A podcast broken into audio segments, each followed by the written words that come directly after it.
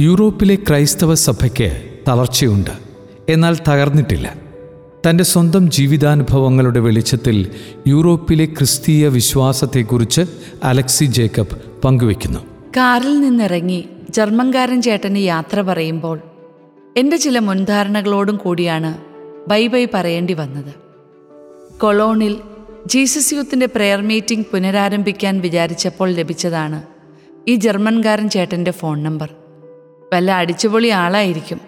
നേരെ ചൊവ്വയെ പല മലയാളികളെയും വിളിച്ചിട്ട് ഞായറാഴ്ച മുഴുവൻ ബിസിയാണെന്നുള്ള മറുപടികൾ കേട്ട് വിഷണ്ണനായി ഇരിക്കുമ്പോഴാണ് ഒരു ജർമ്മൻകാരൻ. ഇങ്ങനെ തുടങ്ങുന്നു. അദ്ദേഹത്തെ വിളിക്കാതിരിക്കാനുള്ള എന്റെ ന്യായീകരണങ്ങൾ. അടുത്തറിഞ്ഞപ്പോൾ മനസ്സിലായി. എന്നും വിശുദ്ധ കുർബാനയിൽ പങ്കെടുക്കുന്നയാൾ. മണിക്കൂറുകൾ വിശുദ്ധ കുർബാനയുടെ മുന്നിൽ ആരാധിക്കാറുള്ളയാൾ. നല്ലൊരു കുടുംബജീവിതം നയിക്കുന്നയാൾ. എല്ലാറ്റിനും ഉപരി ഈശോയെ ആത്മാർത്ഥമായി സ്നേഹിക്കുന്നയാൾ. പലതും അദ്ദേഹത്തിൽ നിന്നും പഠിക്കാനുണ്ടെന്ന് മനസ്സിലായി. പിന്നീടുള്ള മിക്ക ജീസസ് യൂത്ത് ഗ്യാതറിങ്ങിനും നൈറ്റ് വിജിലിനും ചേട്ടനുണ്ടാകും. വരുമ്പോൾ ഞങ്ങളെപ്പോലെ വിശപ്പിന്റെ അസുഖമുള്ളവർക്ക് മരുന്നായി അല്പം ഭക്ഷണപ്പൊതികൾ കൊണ്ടുവരും. ഫാമിലി നാട്ടിലായതിന്റെ വിഷമത്തിലായിരിക്കുന്ന എന്നെപ്പോലെ ഒരു സുഹൃത്ത് കൊളോൺ പ്രെയർ ഗ്രൂപ്പിലുണ്ടായിരുന്നു. ഞങ്ങൾ രണ്ടാളിനെയും കൂട്ടി നമ്മുടെ ജർമ്മൻ ചേട്ടൻ കുറച്ചു ദൂരെയുള്ള മാതാവിന്റെ തീർത്ഥാടന കേന്ദ്രത്തിലേക്ക് പോയി. ആ യാത്രയുടെ അവസാനം ഞങ്ങൾ അദ്ദേഹത്തിന്റെ പേരിന്റെ കൂടെ ചേട്ട എന്ന് വിളിച്ചു. കാരണം അത് ഹൃദയത്തിൽ നിന്ന് വിളിച്ചതായിരുന്നു.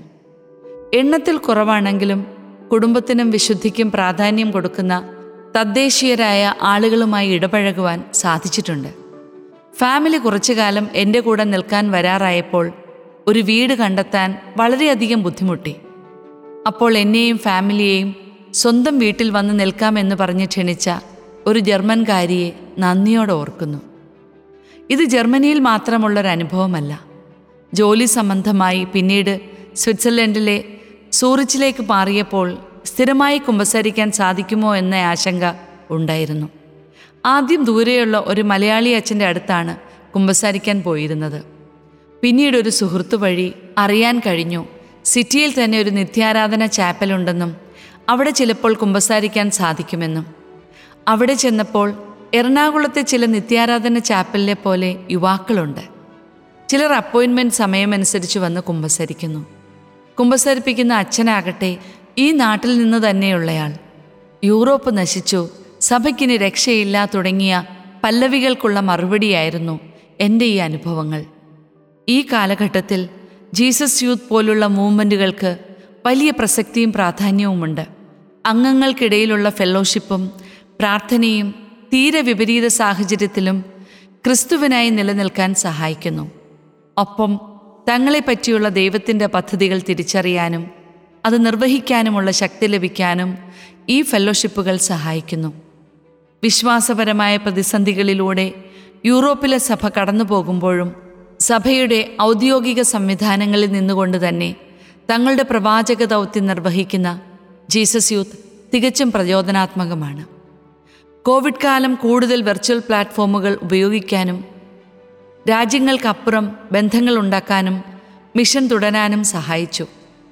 വളരെ കുറച്ച് ജീസസ് യൂത്തുള്ള യൂറോപ്പിലെ ചില രാജ്യങ്ങളുടെ സൂമിലുള്ള ഒത്തുചേരലുകൾ വഴി തങ്ങൾക്ക് ക്രൈസ്തവ വിശ്വാസത്തിൽ പിടിച്ചു നിൽക്കുവാനും തങ്ങളുടെ സുവിശേഷ വേല കൂടുതൽ ഊർജസ്വലതയോടെ മുന്നോട്ടു പോകാൻ സഹായിക്കുന്നുവെന്നും അവർ സാക്ഷ്യപ്പെടുത്തുന്നു.